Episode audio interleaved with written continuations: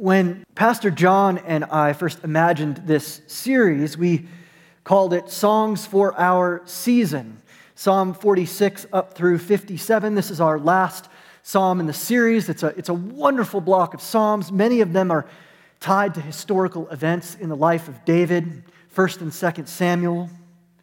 Songs for our season, we thought. Songs that are appropriate for the things that we're going through right now in this weird, strange, and if you've heard this word a million times, unprecedented moment. But little did we know. little did we know. I guess maybe if I'm the one picking the series, I should pay a little bit more attention, but little did I know that there would be so many Psalms of lament in this block. Psalms of lament, Psalms that invite us to sing, to worship, to cry out, to come to God with our, our needs and our fears and our frustrations. Why? Why so many Psalms of lament? Well, let's start with this reason because David lived a real life. And the Israelites lived real lives. And so God's people needed to come together in worship and sing songs about real life. They needed opportunities to lament, to say, God, help. Lord, this hurts. This isn't fun. It's not the way it's supposed to be. We don't want things to be like this. And we're in the midst of those real lives too, aren't we? I know for those who are watching and even the, the few that are here, man, we have things going on. Things that are challenging and frustrating to us as I speak. Indeed, as I look out to a pretty much empty room, hoping that there are many of you joining us from home, I just, I miss you guys. It, it's, it's a visible reality of this is not the way that things are supposed to be. We are not someday going to go to heaven and just be little naked spirit babies with harps floating around. No, we are going to be embodied souls in resurrection bodies, worshiping and doing the work of Jesus. And so to be unembodied, to be so far away, it just it doesn't seem right. And here, here we are again, you know, just one more, chalk it up to one more hashtag 2020 moment. Lament, songs for our season. Recently, I was tucking in my 10 year old little girl, Aria. Some of you know her. She's, she's sweet. They're both sweet. And we were, we were talking in the evening. This was earlier on in the week. And she was a little bit bummed out. I said, What's going on, honey? But I already knew, right? As a parent, you already knew. Uh, we had, in the last week and a half, had to cancel uh, two or three different play dates that the girls had scheduled. And for those of you with young kiddos who are watching or grandkids, you know that this has been a uniquely difficult time for our children. And she was sad. You know, you get your expectations going, you get your hopes up. I'm, gonna, I'm finally going to see one of my friends. In this weird plague, I finally get to have, you know, a, a play date 10 feet apart in the arroyo with a mask on. Woohoo! It's, it's a real joy. And we had to cancel two of these recently, trying to err on the side of caution, trying to be respectful of what other folks wanted to do. And I was tucking her in at night and I said, Well, let's pray about it. Why don't we pray? She said, Okay, Daddy, let's, let's pray. That'd be a good idea. And I said, Okay, Lord, you know, you're good and we trust you and this is hard, but we, we know that you're in control and you love us. And she's kind of nodding her head. And then I said, But you know what, Lord? This stinks. We don't like it. And no sooner did I get the words out of my mouth than she goes, Daddy, Daddy, Daddy. You can't pray like that. You can't talk to God like that. You can't come to God and say, That stinks. And we ended up having this really wonderful conversation about not only can we, but we must. We must come to the Lord when we feel those things, because if we don't, we'll just become churchy little religious people who hide who are never honest with the Lord about what we really feel. It'll go deep down, we'll have resentment, and then one day we'll just blow up and be gone, and everyone will go, Whoa, what happened to them? No, Aria, not only can we pray to God, still trusting Him, but saying this stinks, we must. And I was thinking about the things this week that I'm lamenting. Not merely missing all of you today, but some of you, I'm sure, saw the story of a famed megachurch Hillsong pastor in New York, Carl Lentz, who was another one to bite the dust this week as he was caught in an extramarital affair. And I'm not saying this to, to beat up Carl or, you know, he's the worst person ever. I mean, for crying out loud, we are talking about King David, aren't we? So I'm not here to gather up a bunch of stones. I'm saying it hit me. It's sad to me. How many more? How many more friends and, and pastors will have a secret life behind the scenes because they don't lament? They're not real. They're not honest. They play the game. You know, they don't want to miss out on a paycheck, and then all of a sudden it blows up. And not only does it scandalize the name of Jesus, but it leaves so many of the sheep damaged and wounded and broken. I hate it. How about you? What are you lamenting this week? What's been sad to you? What's been heavy to you? It's okay. It in no way despises God's goodness to you to admit it. It in no way minimizes the giving of thanks at Thanksgiving to come to the Lord honestly and say, you know what, I am lamenting this. And even as I look around at the things in life that are broken and hurt me, the story of folks like Carl Lentz or the fact that my daughter can't be with her friends, I remember to be humble because, but by the grace of God, go any of us. It's only by the grace of God through the person and the work of Jesus, applied to us by the power of His Holy Spirit, that we have any hope. And that's why Psalm 57 isn't purely a lament. I've titled this sermon, Give Thanks When Life Breaks Rank. And life does break rank.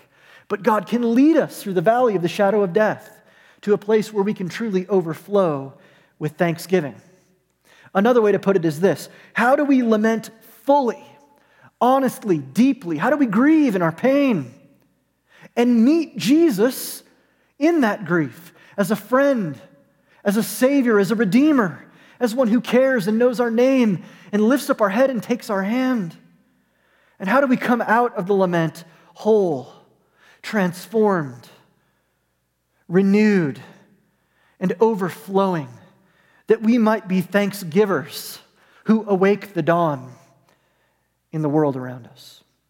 I think Psalm 57 gives us three steps to do that.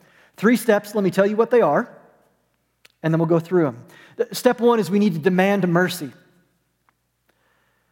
No, I did not accidentally say demand. Demand mercy. Secondly, we need to give glory. We need to give glory. That's the thing that reshapes our hearts. And lastly, we do. We are called to awaken the dawn whatever that means. We'll get there. Demand mercy, give glory, and awaken the dawn. You see, Psalm 57 is sort of the final lament in the series of laments. Remember, John walked through this last week. We had, you know, Doeg the Edomite, and then we had David being pursued by some folks from his own tribe of Judah. And then it seemed like last week we had sort of David's own friends who were pursuing him. And this is kind of the cherry on top. This is David's most brazen lament in some ways, because in this song, David says that his soul is beaten and pressed down. It's as if he almost has nothing left. And so when we read in the first verses, have mercy, be merciful, we need to understand those are in uh, the form of a verbal imperative. They are indeed a demand. Lord, I'm this desperate, I'm this needy that if you don't show up and have mercy and help, I'm absolutely doomed. It's not Doeg, it's not the tribe, it's not the friends. This time it's me. Which is why this lament is perhaps David's most personal. I cry out. He talks about his own soul. He asks the question of God Will you help? Can you help me? Will you be there? And as we begin, I just want to remind us that that's our imperative as well to come to God and demand mercy based on his character and his promises, to ask him. So, as we continue to study and as you continue with your Sunday, I put the question before you Will you? Will you ask God for mercy? Now, why was, David, why was David in such deep need? Well, he, he's caught again here in the midst of 1 Samuel 22 through 24. He's fleeing from Saul. And the story here given the subtext of the psalm, is that he is hiding from Saul in the cave. Now, there's two possibilities here. The first is the cave of Adullam in 1 Samuel 22. And the second is when David hides in a cave in 1 Samuel 24 and then actually comes out and speaks to Saul.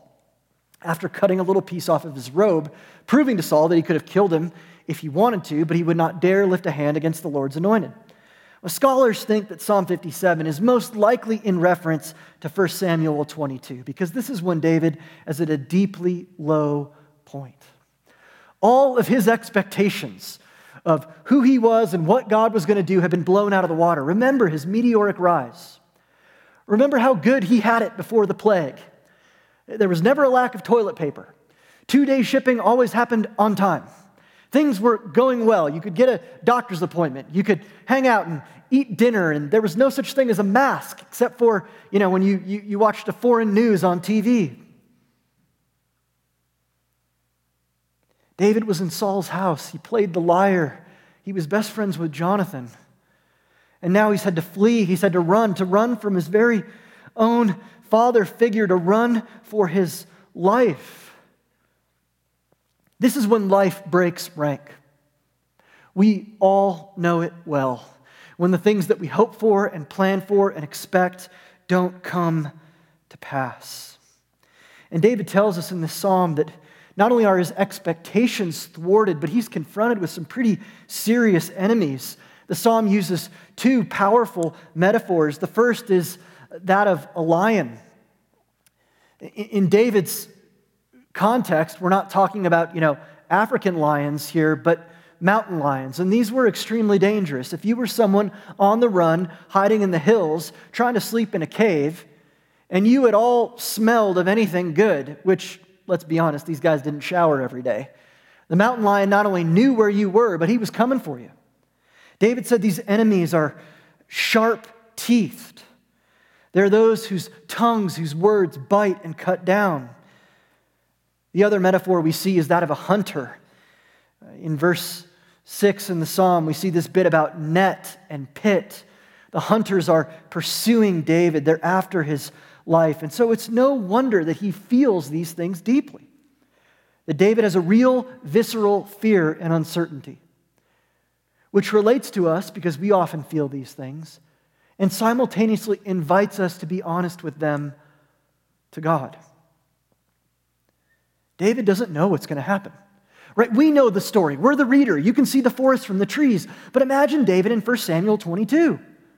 He slayed Goliath. He's, ha- he's gotten the promises of God. He's been told all these things, but none of it feels that way in the moment. It doesn't feel like it's going to get better. It doesn't feel like it's going to improve. It doesn't feel like God's going to show up and rescue and save and do what he said. Which is perhaps why we see this powerful turn of phrase in verse 6 that his soul is bowed down. Some scholars relate this to what would be construed in modern times as acute circumstantial depression. David is at the end of his rope, really, you guys. It's not just, you know, oh, cute, let's read the Bible, happy stories and heroes and, you know, Awana and gold stars and, you know, happy clappy. Like, he's at the end of his rope. He, he's having, as it were, thoughts, dark thoughts. He's depressed. He's wondering, is there a way out? And so this begs the question to us in our lament where do we go? Where do we go when our soul is in the midst of lions? And I think sadly, uh, our temptation is either to flee or to fight, fight or flight in our own strength.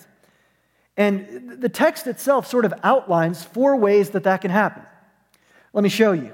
Four ways that we are tempted in our own strength to fight or flight, to run to or fight for functional saviors which cannot save. Four things that we look to. The first thing that we often do is we look out. And what do we see? Well, if you're in David's situation, you see lions and hunters. We look out at the circumstances around us and go, oh, throw your hands up in the air. I mean, who can handle who can handle everything that's going on in the world and the unending news cycle? And who can possibly handle all of it? No one can. So we can't look out. But the other thing we shouldn't do is look around. I want you to notice in this psalm that David cries out to God for protection, but it's not the only form of protection available to him in the moment. Is it? No, it's not. Where is David? David is in a cave. Caves are a place of protection. But yet, David knows that even though he looks around and sees that there's a cave of protection in which he resides, that cave is temporary, it's finite, it's impersonal, and you can only stay there so long. So you can't look around. What might be worse is to merely look good. In the psalm, we see this beautiful word picture about taking refuge under the wing of a mother bird. Some scholars think that this is actually a, a polemic, as it were, a, a, a discussion against the false gods of that day. Remember that both in the ancient Near East and Rome, the eagle was a picture of strength and virility and victory, might, and conquering. It's as if the psalm is telling us that not only can you not look out or look around, but you don't just need to look good. You see, the gods of that day, the eagle of Rome and, and the bird gods of the ancient Near Eastern deities, with those gods, it was either do or die. Be strong, have it together, make your sacrifices, do the right thing, or die. Be righteous, be religious, serve us, love us, or there's no hope for you whatsoever. Well, that isn't very good news. To try to pretty ourselves up with that sort of religiosity and works righteousness to earn the favor of the fickle gods. Looking good doesn't seem to be an option. And lastly, David can't just look in. Because when he looks in, what does he see? He sees his need. And seeing his need is half the battle. Seeing his need reveals to him that he needs a helper to help him in his need. But if looking in shows him his desperation, his depletion, even his own self deception, there's nothing there for David that can ultimately save him. So what happens? Instead, David looks up. He doesn't look to the functional saviors around him or outside of him. He doesn't try to look good or look in. He looks up. And this is the second point. David gives glory. Is he full of fear? Fear? Excuse me. Is he full of fear? Sure. But what does he do? He preaches the gospel to himself to get perspective. That's why the glue that holds this psalm together is verse 5 and 11. You may have noticed it's quoted twice. It's the refrain of the psalm, it's the glue that holds the meaning of the psalm together. That when David is confronted, whether it's by the lion or by the hunter, he is to give glory. That is how, verse 2, he will find his purpose. He will find his purpose in God's steadfast love and faithfulness, precisely in remembering who God is, even in the midst of the fiery trial. I read a story this last week that I thought was pretty great. It's the story of a, of a chess grandmaster who goes to a museum. He walks into this beautiful European museum and he's walking around admiring all the paintings. And no sooner does he come upon a painting entitled The Devil's Checkmate. And it's a dark, foreboding painting in which the person in the painting is small and cowering in the corner, and the devil figure is large, looming over the picture. And in the middle between the two is a chessboard. And the devil, with a sly grin on his face, seems to be pointing his finger at the man he's playing chess with, pointing at him, accusing him. Checkmate, you're done. There's no hope for you. For a long time, this chess grandmaster studies the painting and studies the board. He's disturbed by the look on the devil's face, this extreme confidence that he's won. Eventually, he thinks to himself, I wonder if there's another way. Just then, the janitor's walking by, so he asked the janitor, Hey, do you happen to have a chessboard somewhere in the museum? And lo and behold, they did. They go and get the chessboard, and for hours, the Grand Master sets up the chessboard on the bench in front of the painting and works out every possible move and option until finally he realizes that the painting is a lie, that the devil has lied, that actually there is a way out. It may be 20 moves ahead. The person playing the devil in the painting can't see the way out, but they're not condemned. They're not thwarted. Checkmate is not a foregone conclusion. And in that moment, the chess master says something very powerful to the janitor. He says, If only the man in the picture could see what I see. If only the man in the painting could understand that the devil hasn't won, that his lies o- won't overcome, that there is indeed a way out. And in this sense, it's so important for us in our lament to not only see what we see, but to remember to see what God alone can see. God can see all things, and God is good, and God will provide a way out. Now, it's hard. It's hard. And we continue to see that even as David's confidence grows. He needs the, the reality of give glory. He needs the reality of this chess story because he needs to have his head lifted with hope and confidence. You see, for David, it's not just the fact that wicked men pursue him, but that he is waiting for God to fulfill his promises. In 1 Samuel 16, David is called and chosen. He's anointed by Samuel. And then we get almost 40 chapters between 1 Samuel 16 and 2 Samuel 25, where David is anointed and promised and waiting, but not yet coronated, not yet fulfilling the promises that God had given him, not yet the king of Israel. And folks, that's the world we live in. And that's why we lament, because we live in the world of the now. The kingdom is coming, God is real, He loves me and the not yet. Our hurt, our brokenness, physical pain, loved ones, loss, pandemic, you name it. Now and not yet. And so Derek Kidner comments on this psalm. He says, David is on the run. David is basically homeless. As David laments and believes, laments and believes, he reminds us that we are citizens of heaven and that ultimately this is not our home until Jesus Christ returns and makes this the new heavens and the new earth, until he makes everything new. So David needs to give glory, to be reset and reshaped, and he gets it. He gets it in verse 10 when David looks up and says, God, you are above the heavens. You're above all of my circumstances. You're above everything I can see. You are the one who holds all things together by the power of your word. Even though his fire, David's, is almost out, he looks to the fire and the glory of God, which is unquenchable. And in this, David is granted two blessings. First of all, refuge, and secondly, a steadfast heart. With refuge, David is given so much more than a cave. I want us to just see how beautiful this is. Because if what we do is protect ourselves with our money and our stocks and our retirement and our homes and friends and family, and if we protect ourselves with our, our good health and you know, charming good looks and rapier wit and all this kind of thing, that's like a cave. It's temporary. It may protect you for a while, but it's, it's not a living hope. It doesn't know your name. It's not like a mother bird who brings you under its wing.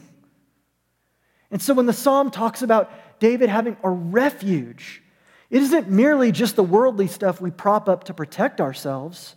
It's a living hope, the sort of thing that first uh, that Peter talks about in 1 Peter a living hope, Jesus Christ, closer than a brother. Not a rock, but wings. And this word picture in the psalm is deeply intimate.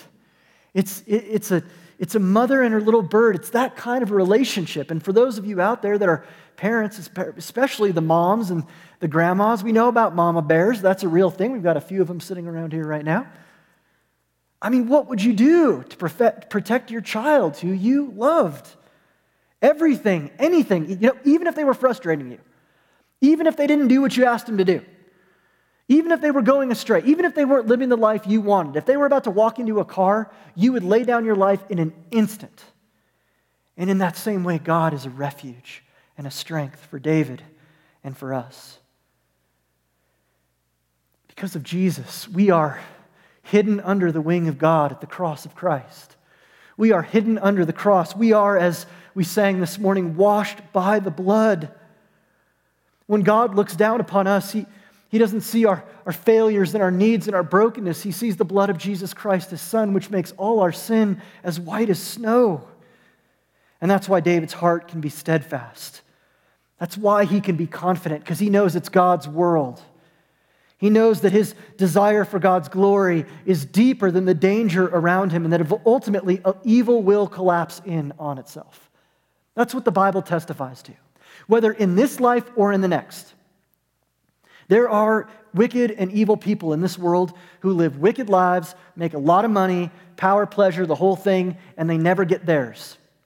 And honestly, if it's nothing more than matter in motion, if this is the only life you get, then there is no true justice because there's a lot of people like that. They have money and bodyguards, you don't. And you know what? They're going to live fat and happy till the day they die and never get their comeuppance. But no, it is God's world. And everyone will stand before God someday to give an account. And we will either be hidden in our own pomp and circumstance and works and merit, and look at what we did, God. Isn't it great? Don't you like me? Or we will be hidden with Christ in God. Everyone will be judged, either in our own works or in the judgment that was already poured out on Jesus. Evil will fall in on itself. And so David declares, as he gives glory to God, My heart is steadfast, O Lord. Here's how this applies to us, folks. In the middle of, you know, this shutdown and all the stuff we're doing and all the things you're feeling and I'm feeling, here's how this applies. If things improve for us, great. Praise the Lord. But if things don't improve, let us worship and burn so brightly with a passion for the glory of God and the risen Christ, his Son, by the Holy Spirit let us burn publicly before the world and let the world watch us, even in our trials and lament, worship our King. You see, the world itself only has option one. Option one is if things improve, great, but they don't always improve. But David could say both of these things. He was free. He didn't only have the one option, he had both options. Not only if things improve, great, but if they don't, let the people around me see that my king is a glorious king. And even if I die in this cave, he will redeem my soul from death. And that's why we can come to the third point awake the dawn. David has demanded mercy from God in a brazen way that only a child could come to their father and say, Be merciful. He's understood that the way to be reshaped by the plan and the power of God unto that mercy is to give God glory, to regain perspective in this refrain that indeed God is exalted above the heavens and his glory will be over all the earth. And so now we, we get this wonderful set of verses where it's profuse and overflowing. I mean, it's almost too much. My heart is steadfast. O God, steadfast. I will sing, make melody. Awake, my glory. Awake, O harp and lyre. I will awake the dawn. I will give thanks to you. I will sing praise, for your steadfast love is great, your faithfulness to the clouds. Praise is the overflow of lament. Lament doesn't dig us deeper into our hole. It doesn't make us more navel gazing and introspective. Lament lifts us up to give glory to God and brings us out of the cave in the refuge of God to awaken the dawn. This last week, uh, Caitlin and I and the girls, of course, we were trying to honor Jesus, so we decided to go to Chick fil A drive through and, uh, you know, support local folks and, and Mark down there and love those guys. And uh, as we were pulling into that big parking lot, you guys know where it is Dion's, Weck's, Chick fil A, all that thing. We're pulling in from St. Mike's, and uh, there was a, a, homeless guy with a walker and a prosthetic leg. And as we were turning in, um, he fell. And he didn't fall on his face, but he, he fell down and, you know, twisted his prosthetic leg. And we pulled in, and, you know, Caitlin says to me, We got to see if he's okay. And I turn around in the rearview mirror, and you know, I could see that he was with all of his strength pushing himself up onto his walker and he got his legs straightened out. And I said, honey, he's, he's fine. And she said, well, I know, but maybe he needs someone to call. Uh, honey, he's fine. She said, Well, should we at least turn around and see if he's okay? I said, I, I don't need to turn around. I'm keeping an eye on him in my rearview mirror right now. And I can see that he's walking slowly across the street. He's going to get to the curb. He can sit down. She's fine. And then, speaking of mama bears, because our kids were in the back seat, she turned at me and looked at me in the way that only your wife can. and said, Are you sure he's fine? And I knew what that meant. Translation I will be turning around, which is what I, Pastor Greg, ooh, so spiritual, should have done in the first place. So we turn around, and this guy makes it across the street and he sits down. And Caitlin, God bless her, and my two daughters, they all pipe in from the back seats Daddy, we need to buy this guy dinner. So we roll down the window, and he starts to speak, and I can tell right away that he's got some mental difficulties, having a bit of a hard time speaking. And I said, Hey, man, are you okay? I'm okay. Do you need any help? I'm okay. You know, would you like some food? Can we buy you a little dinner at Chick fil A? And it was, I mean, it just broke my heart. He just exploded in joy and thankfulness. Thank you. Thank you so much. He started screaming it in the middle of the street. Thank you. I'm so hungry. Thank you. Thank you. And of course, that's right around the time when I felt a elbow go into my ribs. No, I'm just kidding. My wife didn't do that, but the Holy Spirit did. I felt the conviction immediately. This is what it means to awake the dawn. This is what it means for us to lament COVID and loss, and that this is all just a, a pain and it's frustrating. But God is glorious, and He, he isn't just going to protect us in caves. He'll bring us under the shadow of His wing so that we can go out into our city and friendships and families and world and awake the dawn. Not by, you know, scarcity and fear and protection, and I'm too busy and annoyed, and everybody's worked up and anxious. You know what? Take all that energy and awake the dawn. Go find people in your life, like my wife and daughters, who are going to say, hey, man, turn around. Oh, but I'm busy. Oh, are you really busy with the whole world shut down? You're not busy. You're not busy, and you could spare eight bucks for a 12 piece nugget combo. Now turn around. Awake the dawn. And this is what David does. He overflows in verse 9 with gratitude. Because we, like David, are saved to sing. And singing doesn't just mean singing songs, singing means living a life in public, in worship, in which we express the joy of Jesus in our lives by the work of our hands and our feet. That's why the church exists. And so I love this great quote from Eugene Peterson. Why the church? The short answer is because the Holy Spirit formed it to be a colony of heaven. As we drive around, as we love our neighbors, to be a colony of heaven in the country of death.